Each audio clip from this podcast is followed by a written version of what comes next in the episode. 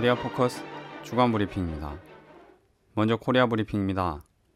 조선중앙통신은 국방위원회 정책국 대변인 성명, 우리의 정정당당한 자위력 강화 조치에 함부로 도전하지 말아야 한다를 20일 게재했습니다.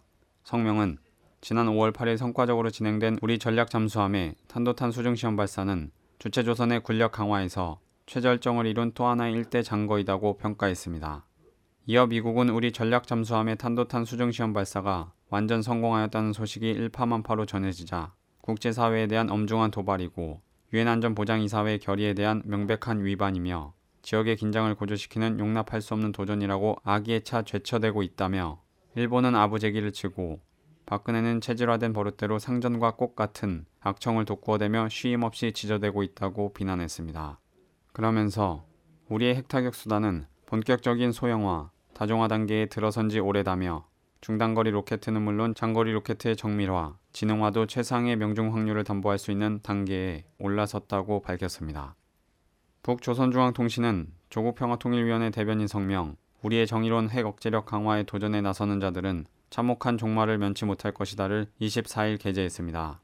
성명은 우리의 소형화 다종화되고 고도로 정밀화 지능화된 최강의 타격 수단들로 임의의 장소에서 임의의 시각에 결심한 대로 침략자 도발자들을 일격에 경멸 소탕할 수 있게 되었다는 데 대해서도 숨김없이 공개하였다고 밝혔습니다. 이어 이것은 미국과 그 추종 세력들의 끊임없는 위협과 도발을 물리치고 민족의 존엄과 나라의 자주권을 수호해 나가기 위한 가장 정정당당한 선택으로서 우리 공화국의 합법적인 권리이며 이에 대해서는 그 누구도 시비할 수 없다고 주장했습니다. 계속해서 괴뢰 군부 깡패들은 그들대로 일촉즉발의 열점 지역인 최전현 일대를 싸다니며 초토화니 제압이니 하는 악담질로 긴장을 더욱 격화시키고 있으며 내외 여론이 무서워 감히 꺼내들지 못했던 미국의 고고도 유격 미사일 체계 사드를 남조선에 끌어들일 기도를 공공연히 드러내놓고 있다고 지적했습니다.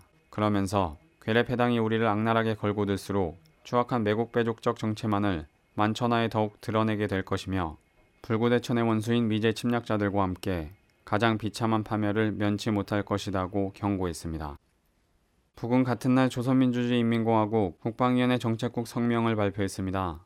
성명은 박근혜와 그 일당이 동족 대결 조치인 오이사 조치를 끌어안고 그것을 해제하려면 그 누구의 시인과 사과, 재발 방지 담보와 같은 책임 있는 조치가 있어야 한다고 희덥게 놀아대고 있는 것, 부동의 원칙이라는 망발도 서슴치 않고 있다고 비난했습니다. 이어 박근혜와 그 일당의 이러한 추태와 관련하여 오이사 조치에 대한 우리의 원칙적 입장을 내외에 밝히기로 하였다며 오이사 조치는 민족 공동의 전치물인 역사적인 6.15 공동선언과 그 실천 강령인 14선언에 대한 노골적인 부정이다. 오이사 조치는 날조된 천안호 침몰 사건을 등대고 꾸며낸 대결 조치이다. 악명 높은 오이사 조치는 역사의 오물통에 쳐넣어야 할 정치적 음모의 산물이다라는 세 가지 입장을 천명했습니다. 그러면서 오이사 조치는 그 누구도 바라지 않는 반민족적, 반통일적, 반평화적인 정치적 협잡물이며 온 결의 앞길에 재앙만을 덧놓고 있는 악재 중의 악재라며 오이사 조치 철폐에 북남 관계에 대전한 대통로가 있다. 시간은 남조선 당국에 무한정 주어져 있는 것이 아니다고 강조했습니다. 이어서 남코리아 브리핑입니다. 정부가 쓰레기 시행령이라 불리는 세월호 특별법 시행령 제정에 이어 특별조사의 활동기간 문제를 들고 나왔습니다. 유기준 해양수산부 장관은 18일 열린 국회 농해수위 전체회의에서 특조위 활동 시작 시점은 세월호 특별법 시행일인 올 1월 1일부터라고 보는 게 타당하다고 주장했습니다. 이어 특조위 활동 기간이 현재 진행되고 있는 것은 틀림없는 사실이며 이미 경과된 시간만큼 필요한 시간을 못 쓰게 돼서 우려된다며 현재 특조위는 활동을 못하고 있는 것이 아니라 안 하고 있는 게 맞으며 이를 상당히 유감으로 생각한다고 말했습니다. 이에 대해 특조위 측은 세월호 특별법 제7조 1항은 특조위 활동 개시일을 위원회 구성을 마친 날로 명시하고 있다고 밝히고 위원회 구성을 마친 날에 대한 해석은 특조위 내부에서도 시행령이 공포된 이달 11일 그리고 민간 직원 채용이 완료되는 7, 8월 중으로 의견이 나뉘고 있지만 1월을 활동 개시로 보는 시각은 전무하다고 반박했습니다. 박근혜 대통령이 21일 황교안 법무장관을 총리로 내정했습니다. 김성호 청와대 홍보수석은 이날 청와대 춘추관에서 과거로부터 지속되어온 사회 전반의 부정부패를 뿌리 뽑아 새로운 대한민국을 만들고 정치 개혁을 이룰 수 있는 적임자다라며 황 내정자의 인선 배경을 설명했습니다. 반면 황 내정자의 고등학교 동기 동창인 새정치민주연합의 이종걸 원내대표는 황교안 법무장관은 김기춘의 아바타라고 평가절하했습니다. 북이 지난 9일 조선중앙통신을 통해 보도한 SLBM 발사 성공에 대해 국방부가 이 같은 주장이 사실임을 확인했습니다.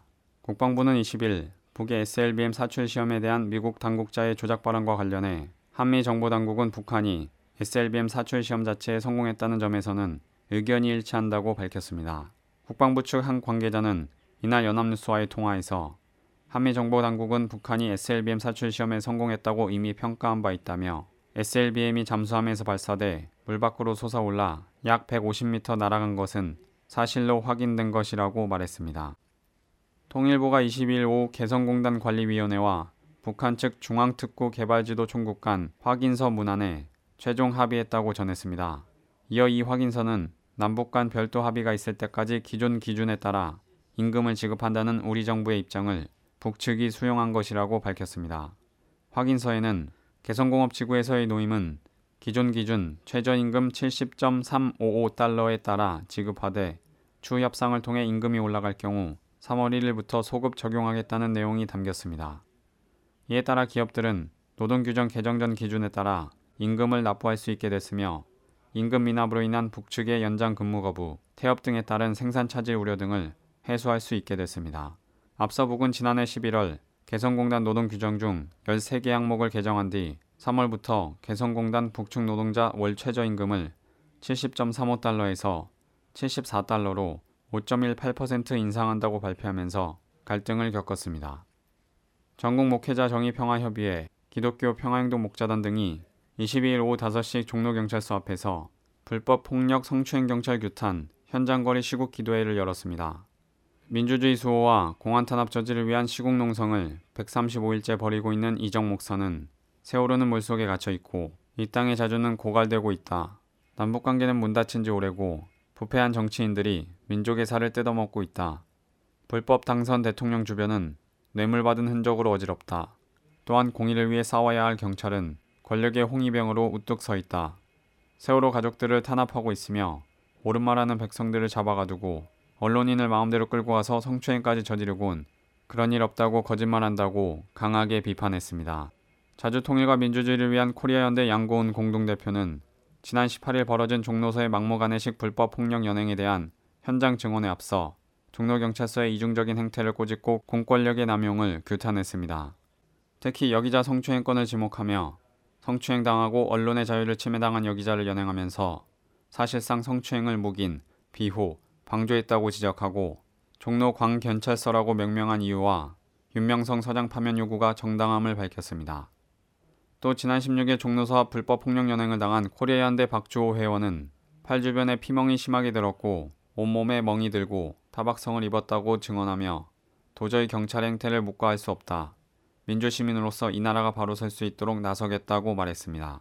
한편 목사들은 시국 기도회가 끝난 후 경찰의 불법 채증과 폴리스 라인으로 인해 신성한 기도회가 방해를 받았다며 예배를 방해한 사람들 누구냐 예배를 방해한 마귀들아 호통치며 경찰에 강력 항의했고 이 과정에서 한 경찰은 내가 마귀면 너는 마녀다라고 막말해 논란이 예상됩니다.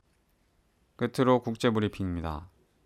지난 17일 방한한 존 케리 미 국무장관이 18일 기자회견을 열고 지난달 개정한 미일 방위협력 지침과 관련 일본과 미국은 국제법에 위배되거나 남코리아가 승인하지 않은 행동을 하는 일은 절대로 없을 것이라고 말했습니다. 이어 케리는 아베 일본 총리가 일본군 위안부 문제를 언급하며 인신매매라고 표현한 것과 관련해 전쟁 시기 일본군에 의한 성적 목적의 여성 인신매매에 대해 우리는 그것이 끔찍하고 무자비한 인권 침해였다는 것을 여러 차례 이야기해왔다고 말했습니다. 또 기자회견 후 용산 미군 기지에서 미군 장병들과 만나 사드 배치의 필요성을 거론했습니다. 그러면서 우리는 모든 결과에 대비해야 한다며 이것이 바로 우리가 사드와 다른 것들에 관해 말하는 이유다라고 말했습니다.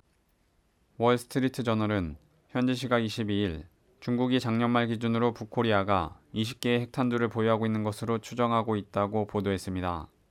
중국의 핵 최고 전문가들은 지난 2월 열린 미 전문가들과의 비공개 회동에서 북이 내년까지 핵무기 보유를 두 배로 확대할 수 있을 정도의 무기급 우라늄을 생산할 능력을 갖추고 있다고 보고 있다고 말했습니다.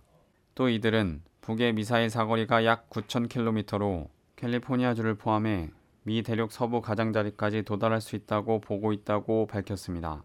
비공개 회의에 참석한 미 스탠퍼드대 지그프리드 해커 교수는 북코리아가 실제 20개의 핵탄두를 보유하고 있는 데 대해 우려한다며 북이 제대로 된 핵무기와 전쟁 억제력을 지녔다고 확신하면 할수록 그들의 발걸음을 되돌리기가 어려워질 것이라고 지적했습니다. 계속해서 저널은 중국이 북의 핵개발 프로그램에 대해 점점 우려하고 있지만 정작 미국은 이란 핵무기 문제에 몰입해 북핵에 제대로 대응하지 못하고 있는 것으로 보인다고 지적했습니다. 한편 윌리엄 고튼이 미군 북부 사령관은 최근 북코리아가 핵무기를 이동식 대륙간 탄도미사일인 KN-08의 탄도에 장착할 능력을 갖춘 것으로 보고 있다고 밝혔습니다. 코리아 포커스 주간 브리핑이었습니다.